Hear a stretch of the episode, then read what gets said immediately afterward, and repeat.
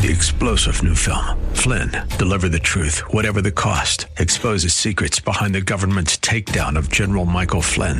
Flynn knew what the intel world had been up to. He ordered the first audit of the use of contractors. This set off alarm bells. He told the truth. He was the most dangerous person for Donald Trump to hire. They had to get rid of Flynn. Flynn, Deliver the Truth, Whatever the Cost. Available now. Watch it today. Go to SalemNow.com. SalemNow.com. Pastor Keith Crosby of Hillside Church. Not that long afterwards, and was, of course, brought from Eastern Europe to the United States, he walked out of prison with that guard, and that guard walked out of that prison as a Christian. The salt did not lose its savor. The circumstances did not taint his conduct or his understanding, because he trusted Christ. As Christians, there should be no deluded disciples among us. We should be salt. We should be salty. We should have a flavor to us that influences the culture around us. I can see the promised land, though there's pain within the plan. There is victory in the end. Your love is my battle cry, the answer for all my life. Every giant will fall, the mountains will move, every chain of the past you've broken into. All the fear of the lies, we're singing the truth that nothing is impossible with you.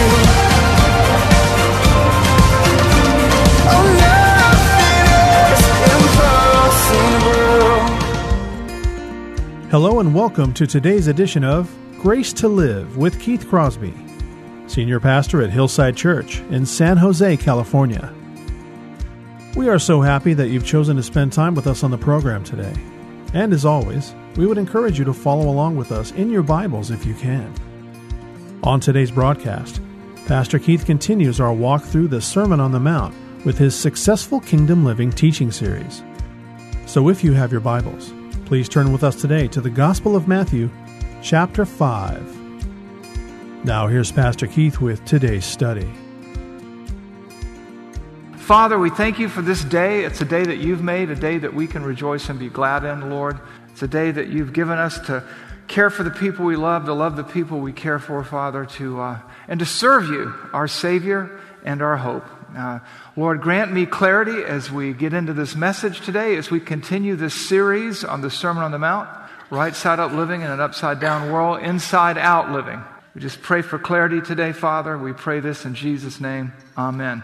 All right, if you are new today, we are in installment 3, number 3 of probably a 14 or 15 message series on the Sermon on the Mount. Now, the Sermon on the Mount causes a lot of people confusion sometimes. Why is that? Because some people think of it as an ethic. You know, Jesus lays out his manifesto. He explains who he is and how he thinks and how his genuine followers should think, how his real followers should live. And everybody loves the Sermon on the Mount, even the secularists do, because it has those nice sayings, the Beatitudes. Blessed are the poor in spirit, for theirs is the kingdom of heaven. Blessed are they that mourn, for they shall be comforted. And people begin to think of this as an ethic, as they think of most religion as an ethic, you know, where this is the way you live, these are the rules that you do to please God. And this gets back into what I talked about the last time. There are only 2 religions in the world, just 2. People, now, they break down into many, many little denominations, but essentially all of the world religions break down into one of 2 categories. The religions of human achievement, where you do things to please God, to keep him off your back, to keep him at bay, to earn or buy his favor, you know, to get reincarnated at the next level, whatever it is. The religion of human achievement. And then there's the religion of divine achievement. And that is Christianity. It's not what you do for God, it's what God has done for you. Because when you think about it, we're not all as bad as we could be, but we're not all good enough, right? I mean, all of us have done things, said things that we regret. And as we'll learn later on, in God's sight, if you hate somebody in your heart, you've committed murder already. You know, and so this isn't about an ethic. The Sermon on the Mount is a picture of a life lived that has come in contact with the one, the true, the only God there is, and has been changed from the inside out. That's why we call the series inside-out living or right-side-up living in an upside-down world. Our world is upside down. It thinks it can fix itself. And we talked about this last time when I went to the doctor and with my rotator cuff and said, "Doctor, it hurts when I do this." And she says, "Well, don't do that. You know, that doesn't do me a lot of good," right? Just like we talked about Los Angeles with 20,000 hit and runs. And we said, well, we should make hit and runs against the law. It already is. We should make safe driving a matter of education in the school system. It already is. You can't change people by putting lipstick on a pig. You cannot change people from the outside in. That change has to take place from the inside out. We talked about London, England, with a higher murder rate right now, higher crime rate than New York City. Is crime against the law in London, England? You bet it is. Does that change anything? No, because there are always people willing to do the wrong thing, willing to do bad things. And that's why they need a supernatural encounter with God to change them from the inside out, to rewire their circuitry from the inside out. And that's what we're supposed to be as Christians, people who have been changed from the inside out. And what's inside of us should be displayed outside of us through the way we think and live, having been indwelt by the Holy Spirit, having been changed by Jesus Christ, having received from God much better than we deserve. And so that's sort of what we're going to be talking about through this whole series. And last week we got into the Beatitudes, and the Beatitudes aren't things you do to please, to earn your salvation, to earn forgiveness. They're things that you do, they're ways that you think, they're attitudes that you have in light of the gift that you have received from God, in light of the grace of the forgiveness you receive from God. So last week was inside out, right side up, and that was where we got into the Beatitudes. This week, really catchy title, Inside Out, Right Side Up 2.0. So we're going to revisit some of those concepts, except this time we're going to move into Matthew chapter 5, verses 13 through 16, which is more or less what that looks like. What everything we talked about last week looks like, smells like, tastes like, feels like. So just keep that in mind. So this message is connected to the last message and builds off of it, and it's probably more of an application of what we talked about last week. Because we can't change the world through policies and laws and actions and institutions. The world is changed one soul at a time through an encounter with Jesus Christ, and we are the instruments in the Redeemer's hands. We are the messengers. Which brings me to what used to be one of my favorite TV commercials, other than the funny ones all the time, plop, plop, fizz, fizz, all that sort of thing. The old Alka-Seltzer commercial. One of my favorite commercials used to begin this way. It used to end this way with this punchline: a mind is a terrible thing to waste. You remember that? Most of us are old enough. This is first service. We tend to be a little bit older, right? And we remember that commercial. A mind is a terrible thing to waste. But really, what it's talking about, too, is when you waste your mind, you waste your life, right? I mean, Christianity is a rational, reasonable relationship with God. And a lot of times we forget who we are and whose we are and how we should be serving Him. And so I would just tell you this: if a mind is a terrible thing to waste, if a life is a terrible thing to waste, our relationship with God is a terrible thing to waste. Our relationship with God is a terrible thing to miss. And too often Christians, as we've been talking about, become distracted by the cares of the world and the way the world thinks, and we miss the point. And this video we're about to see, which is John Piper years ago when he still had hair and was a much younger man in his 40s, talks about this with a crowd of young people at an outdoor event. About 3 weeks ago, we got news at our church that Ruby Eliason and Laura Edwards were killed in Cameroon. Ruby Eliason, over 80, single all her life, a nurse, poured her life out for one thing: to make Jesus Christ known among the sick and the poor in the hardest and most unreached places.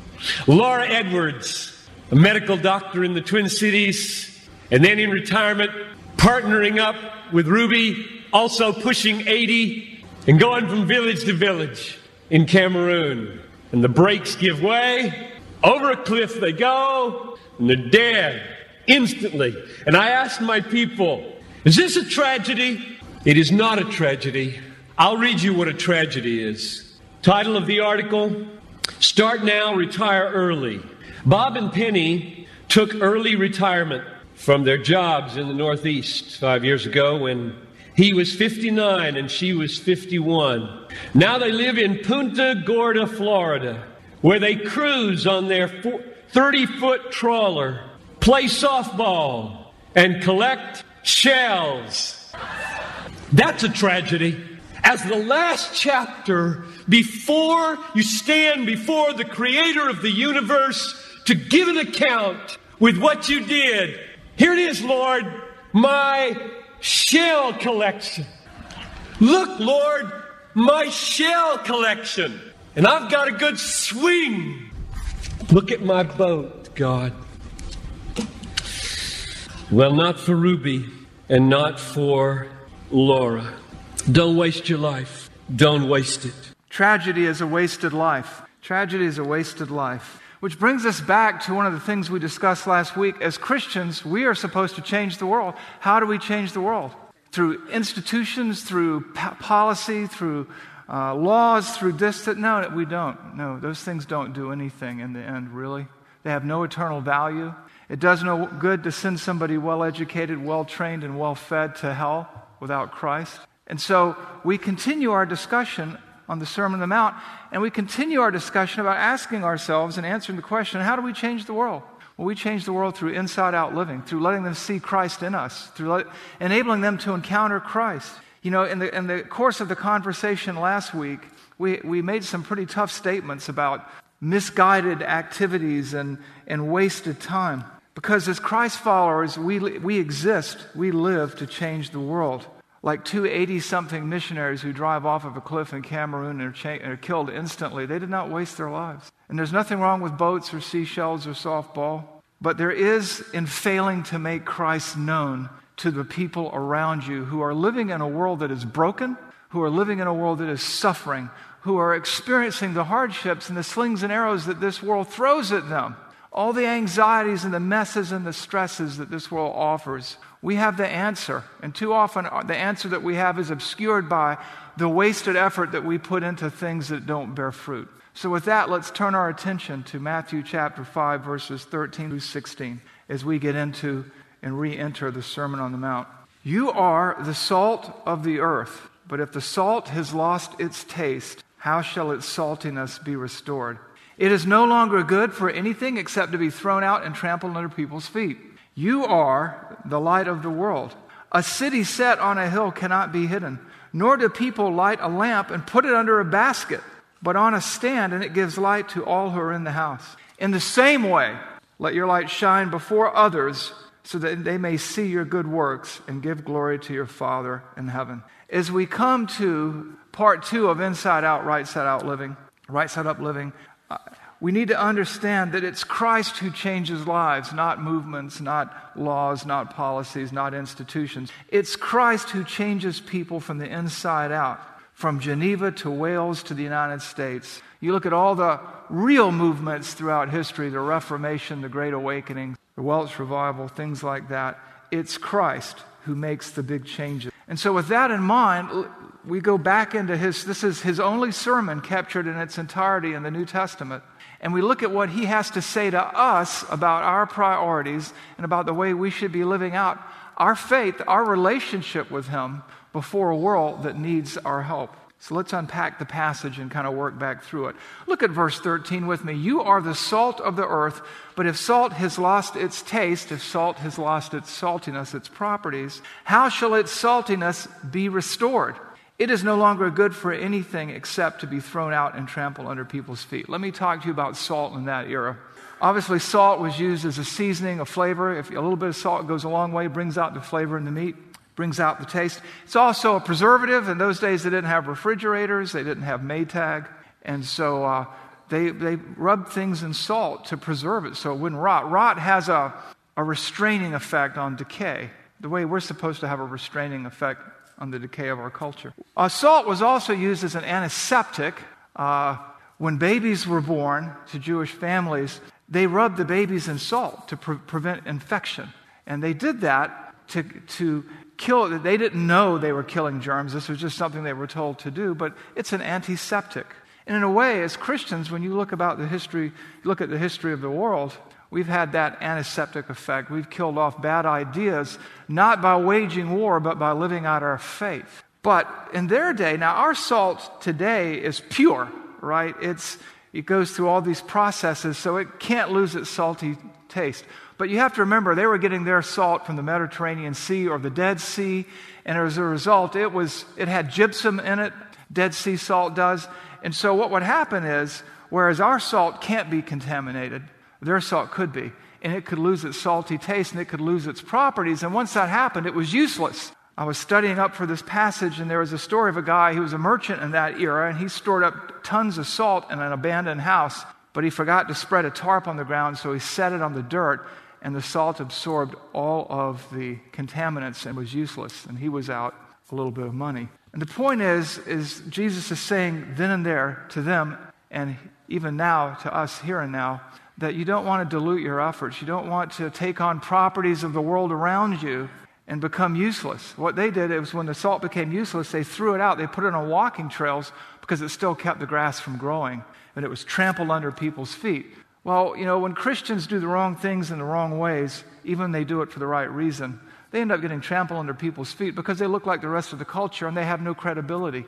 That's what's going on here in this passage. A Christian who ignores his calling or her calling has wasted his or her life and time, and that's a real tragedy. That's what John Piper was describing. You have these two, some would say, quote-unquote, little old ladies, and they pour out their life, and they die in the saddle. They die serving God. There is no retirement in God's economy. You don't stop being a Christian. This physician retired until she was almost 80. She's doing medical mission, but not just doing good things, bringing the message of Christ with her. And that nurse, the same thing. In fact, she devoted her whole life to that. Then you have the couple who's just, we've saved a little money now, we're just going to retire, and, we'll eat, drink, and be merry, for tomorrow we may die. And eventually, I'm sure. And theirs was the tragic ending, a life lived without service, without loving Christ. Today, we see institutions that suffer from losing their properties. When I was doing a little research on the founding of the YMCA and the YWCA, and I'm not here criticizing or pounding on these organizations, but the bottom line, they were founded as outreaches into the community to bring the gospel. And they have nothing to do with that today.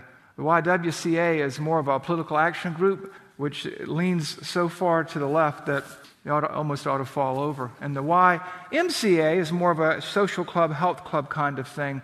They've lost their influence. And you know what? They're losing their memberships, and they're declining, because why go to the Y when you can go to 24-hour fitness? And so this is what Christ is warning against. Birds were meant to fly, fish were meant to swim, horses are meant to run, and Christians were meant to influence the culture through their conduct and their making Christ known with their lips and their lives, and have that restraining effect. We talked about the French Revolution. They slaughtered all the people, and they headed for England, and Wesley and Whitfield, preaching in the coal mines of Wales, kept them out through the power of God's word. No political action. So you have to keep that in mind. I remember reading about Richard Wurmbrand, you know who he is, the missionary and the pastor who was in the former Soviet Union, and he was arrested and his wife was arrested, and they locked her up for 3 years of hard labor. They put him in for like 20. They told him they were going to kill him in prison. He'd never get out and see his kids. They turned his kids out into the street, and one day the guards were beating him. It was their custom. They come through and beat him just about every day. And they came in to warm up for the beating, and he was on his knees praying, and they were mocking him. They said, "You're praying to a God that doesn't exist. You're praying to your imagination. You're praying to a God who you cannot see. And what good has it done you? You're never going to get out of here alive. And your wife, she's cracking rocks at the penitentiary, and your kids are living on the streets. So what are you praying for?" And he looked up and said to the meanest of the two, "I was praying for you." When he walked out of prison, not that long afterwards, and was, of course, brought from Eastern Europe to the United States, he walked out of prison with that guard, and that guard walked out of that prison as a Christian. The salt did not lose its savor. The circumstances did not taint his conduct or his understanding, because he trusted Christ. As Christians, there should be no deluded disciples among us. We should be salt. We should be salty. We should have a flavor to us that influences the culture around us. Verse 14, "You are the light of the world. A city set on a hill cannot be hidden." In those days, they didn't have street lights. They didn't have PG&E lighting the place up. And so when you travel from city to city, you did not want to be out after dark, because it was like cave dark. Now, I remember driving through the desert once and seeing Las Vegas off in the distance. As dark as it was in the desert, you could see Las Vegas. But in those days, you just didn't have that kind of light. People might leave a light on in their house so that when people got out in the middle of the night, they didn't hurt themselves. But when you were traveling in a caravan subject to robbers and attacks and things like that, the one thing that gave you hope was to see that city off in the distance and know, if I can just get there, I'm going to be okay. That city wasn't hidden from you because it lit up the sky because it was the only light there was. That's a picture of Christians. That's a picture of who we are to be the light of the world. We are the ones with the answer. And all too often, we can't articulate it that well, but and so we are to be light in the world, just like Richard Wurmbrand was to that prison guard, just like that 80-something-year-old missionary and medical doctor was. Verse 15, light a lamp and put it under a basket, but on a stand that gives light to all who are in the house. Light exists to give light. So we hide our Christianity because we're embarrassed. We don't do ourselves or anyone any favors. An invisible Christian should be like Bigfoot, non-existent, a figment of people's overzealous imagination. There should be no such thing as an invisible Christian. So you, me, we have this mandate and mission from Christ that's given to us in the Sermon on the Mount. And we see that in verse 16. In the same way, let your light shine before others that they may see your good works and give glory to your Father who is in heaven. In the identical way that salt flavors food, we are to influence the culture around us. In the same way light gives light to a room, we are to be lights, not hidden in the culture around us. In the same way, let your light shine before others, so that, for the purpose of, they may see your good works and glorify your Father who is in heaven. See, our mission, we are to be signposts pointing to God. We're supposed to be like a finger pointing to the moon, so to speak. We don't want them looking at the finger. We want them looking at the moon. That's why we exist. Our inside-out living, driven by inside-out transformation, must be something that they find compelling, conspicuous, unmistakable. And as we seek to glorify God, we try to tell others about Christ. We try to give them the eternity-changing, hope-giving, make-sense message of the gospel. That you can't buy God's favor, that you can't earn God's favor, that you can't earn a seat in heaven. That would be human achievement. You depend on God to do for you what you can't and will not do for yourself. That's divine achievement. And so today, as we get into the message, I just want to give you the upside to last week's message. If you want to change the world from the inside out, one soul at a time, there are two commitments that you're going to have to make in order to do that. You have to have two commitments settled in your mind and in your hearts. Because you want to do more than tell somebody with a sore shoulder, don't do that. You want to solve problems by just something a little bit more useful than passing laws. You want to see real change. So what are these two commitments? Commitment number one is this: be light in this world. Be light in this world. You can be light in this world. You say, well, who am I? I'm a nobody. Yeah, Richard Wurmbrand was a nobody. And I'll tell you what, he contributed to the fall of communism in Romania. And he did amazing things. Where do we see this be light in the world? We see it in verse 14. You are the light of the world. It's a statement of fact. If you're not light, nobody else is, because they're teaching the religion of human achievement. You are the light of the world. A city set on a hill cannot be hidden. A real Christian, as opposed to a professing Christian, is unmistakable in their character and their conduct. They're different. And so he's saying, be what you are. Be a Christ follower. Be a follower of Jesus Christ. Not a follower of this political party or that political party. Not a follower of this group or that group, but a follower of Jesus Christ. We are to be a Christ follower first and everything else second.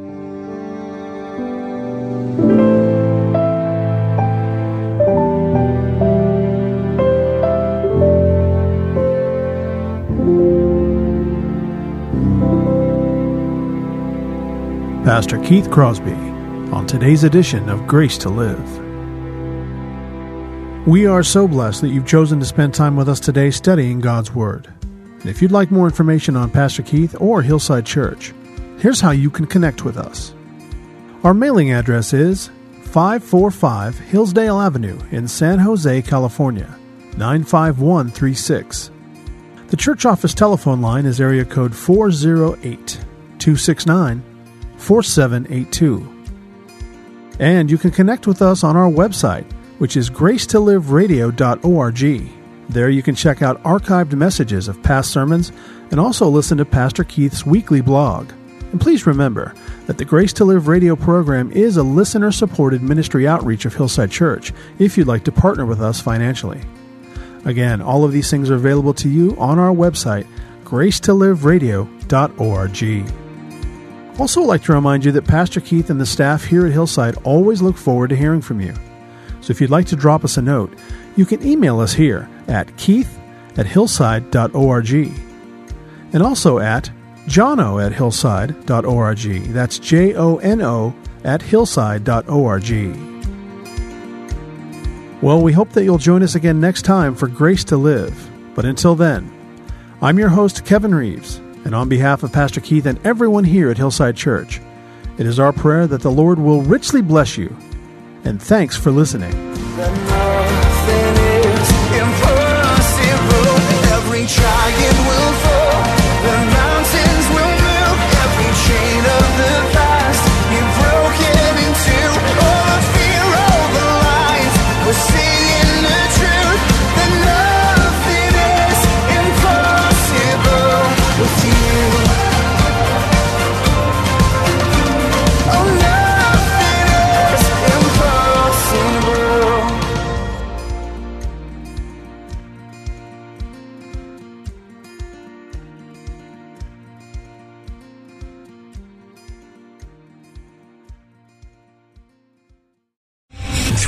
General Michael J. Flynn, head of the Pentagon Intelligence Agency, knew all the government's dirty secrets. He was one of the most respected generals in the military. Flynn knew what the intel world had been up to. He understood its funding. He ordered the first audit of the use of contractors. This set off alarm bells. The explosive new documentary, Flynn, Deliver the Truth, Whatever the Cost, and covers the facts behind this scandal. Flynn told the truth. He was the most dangerous person for Donald Trump to hire. I find out the worst enemy that I'm going to face in my life is right here in America. They took my assessment and they wanted me to change it. And I was like, I'm not changing it. They had to get rid of Flynn. With in-depth interviews, archival footage, and never-before-seen personal records of the man behind the headlines. I just felt like I was drowning. Flynn, Deliver the Truth, Whatever the Cost. Available now. Watch it today. Go to SalemNow.com. SalemNow.com.